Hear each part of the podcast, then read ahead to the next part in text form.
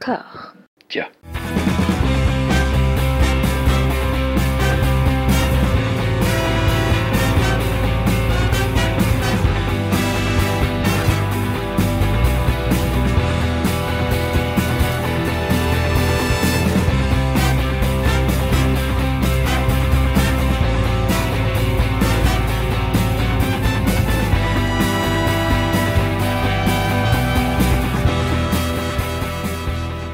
Un personnage d'une cinquantaine d'années, beaucoup trop couvé par sa mère, prend sur lui d'entamer un long périple.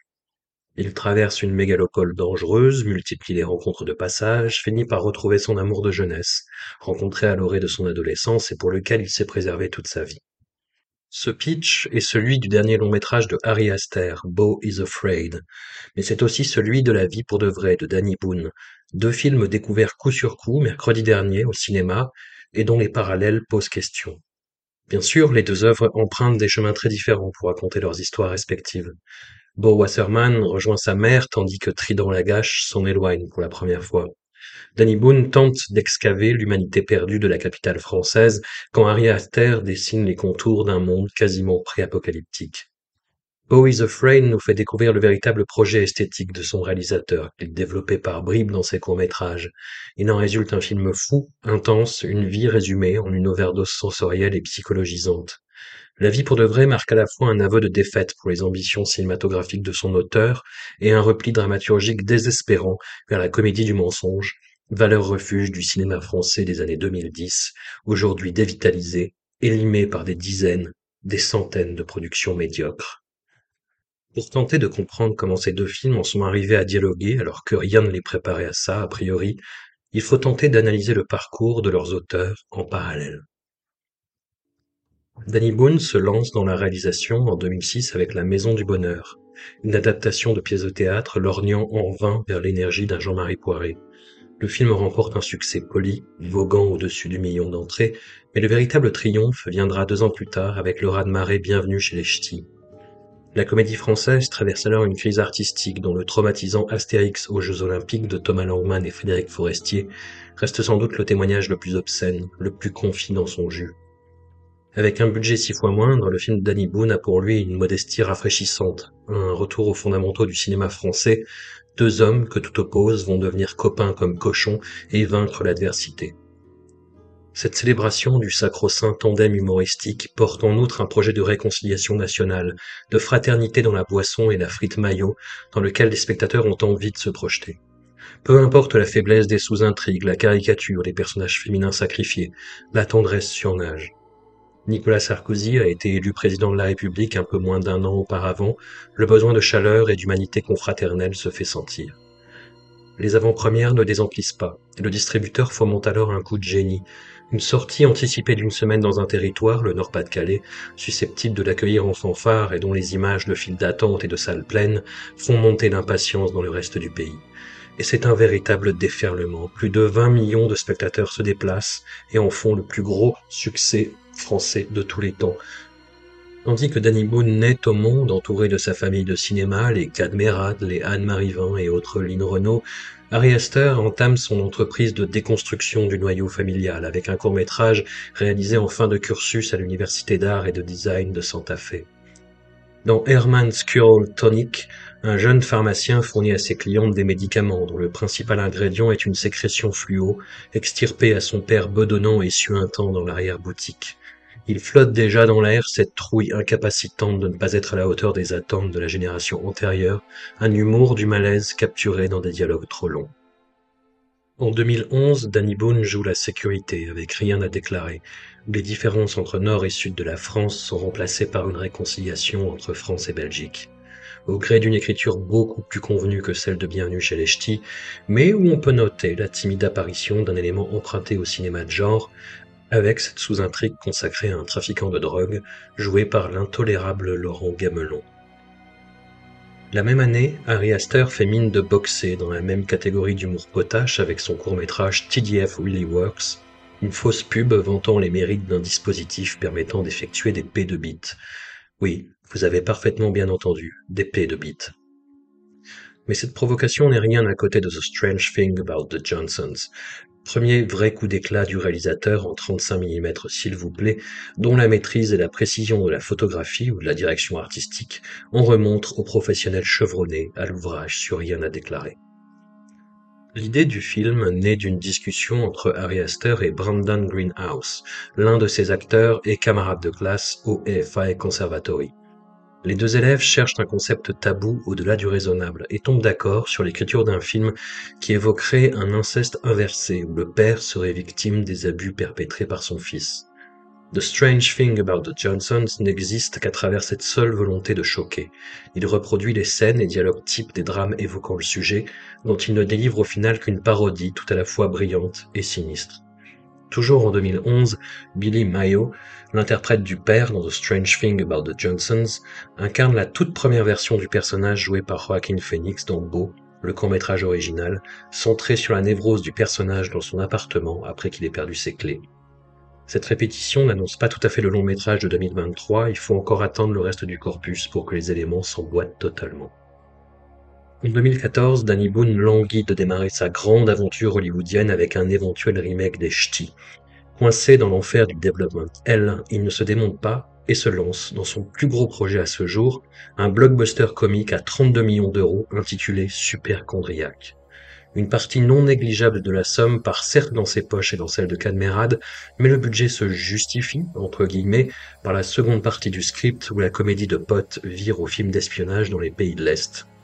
Un parti pris surprenant que le réalisateur poursuivra dans Red Dung, fort d'un budget similaire et de son antagoniste, joué par un Yvon Attal en pleine descente d'organes, suite à la plantade de l'indéfendable Ils sont partout. Supercondriaque et Red Dung sont de très mauvais films, des comédies romantiques fonctionnant sur les mêmes situations de quiproquos éculés, mais leur confection s'avère plutôt correcte et leur goût pour une dose d'action et de risque peut réjouir, dans le strict respect des consignes sanitaires bien évidemment. En deux mille treize, Ari Aster parfait sa virtuosité de metteur en scène et de scénariste dans deux courts-métrages conceptuels à l'ironie glaciale, Munchausen et Basically. Le premier est l'histoire sans parole d'une mère empoisonnant son fils pour le garder auprès d'elle, le second ressemble aux confessions en stories d'une influenceuse pleine de morgue et de hauteur sur les événements. deux mille quatorze marque le retour du Ari Aster couillon de la lune avec The Turtle's Head, évocation amusante mais il faut bien le dire assez consternante d'un détective privé pris à pic, voyant son sexe peu à peu disparaître. En deux mille seize, son dernier cours avant le grand plongeon dans le grand bain du long, intitulé C'est la vie, nous présente un personnage de clochard en plein burn-out, saisi dans des peintures urbaines magnifiques filmées au grand angle. Ce protagoniste fera sa réapparition dans Beau Is Afraid après sa mutation en serial killer nudiste. Nous voilà rendus à l'année deux mille dix-huit où Ari Aster et Dany Boon sortent chacun de leur côté un film sur leur vision de la cellule familiale contemporaine. Frappé de schizophrénie entre bourgeoisie parisienne branchée et origine prolétarienne du Nord dans la Ch'tite famille, traumatisé par un accident atroce et des rites païens ancestraux dans Hérédité.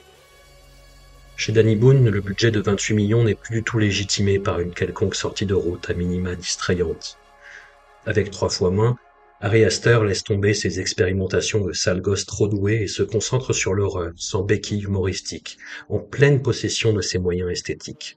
Le casting impeccable, la photographie monumentale de Pavel Pogorzelski, le score de Colin Stetson, c'est petit. À même de vous réveiller la nuit en sueur, tout concourt à un plaisir cinématographique de fin gourmet. Et Midsommar opposera aux ténèbres de l'Utah le cauchemar en plein jour de la Suède, où il ne fera d'ailleurs qu'une bouchée de ses personnages américains. La caméra donne toute la place requise à la performance titanesque de Florence Pugh, en deuil de ce noyau familial qui empêchait tous les héros précédents d'Aster de se réaliser, mais des espaces se créent ça et là pour laisser place à des touches comiques saugrenues.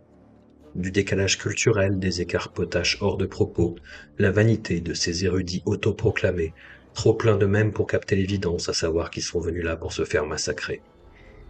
Dany Boon, de son côté, ne fera que s'enfoncer qualitativement avec le piteux « Huit rues de l'humanité », film de confinement à destination de Netflix, se bornant à un recyclage vaseux de tous ses films précédents. Ce qui nous amène à ces rapprochements scénaristiques troublants entre Beau Is Afraid et La vie pour de vrai. À la tête d'un budget de trente-cinq millions de dollars, Ari Aster en est rendu à la période supercondriaque Red Dung de la carrière de Dany Boon, mais c'est peu dire que les deux hommes n'ont pas la même aspiration pour ce qui est de répartir les fonds. Beau Is Afraid parvient dans sa première heure à donner corps à une société haineuse tout entière en ne filmant qu'un seul bloc résidentiel. À mi-chemin, il confie les clés de son camtar au tandem chilien d'animateurs Cristobal León et Joaquín Cochinilla, réalisateur du démentiel La Casa Lobo ou The Wolf House à l'international. Allez voir ça, c'est un peu raide, quasi expérimental, mais c'est assez fabuleux La Casa Lobo. En l'état, Beau Is Afraid est trop long, il s'éparpille dans tous les sens, mais lui retirer ne serait-ce qu'une scène n'aurait aucun sens. Le film existe de par ses excès qui ne sont que les aboutissements paradoxalement logiques de délire cinématographique démarré il y a quinze ans. Reste à voir, maintenant qu'il a évacué ce projet de son système, ce que Ari Aster a encore sous le coude. Dany Boon, de son côté, n'essaye même plus. Sa mise en scène a rejoint les standards qualitatifs de la sélection officielle du Festival de comédie de l'Alpe d'Huez depuis une demi-douzaine d'années, un savoir-faire minimum sans aucun pas de côté, une confection qu'on aurait encore taxée il y a peu de télévisuel jusqu'à ce que les séries ne se mettent à surclasser techniquement le tout venant de la production cinématographique nationale. Inutile de parler du scénario, perdu entre la méchanceté indécrottable du personnage de Cadmerade, la veulerie à la limite du sexisme de celui de Charlotte Gainsbourg, sans même parler de notre héros, dont la gentillesse passe quasiment pour de la faiblesse. À ce stade du championnat, il conviendrait presque de rebaptiser le Candide de Voltaire en Dupont. À l'éclairage des éléments en notre possession, il semble assez évident que ces échos entre leurs scripts sont de pures coïncidences, des gimmicks de petits garçons qui auraient mal grandi trop vite. Les deux cinéastes n'ont strictement rien en commun, si ce n'est qu'il est probable qu'ils éclateraient de rire en voyant un enfant de dix ans tomber à vélo puis pleurer, le visage couvert de sang. Je vous remercie pour votre attention, vous pouvez vous rhabiller et sortir de ma chambre.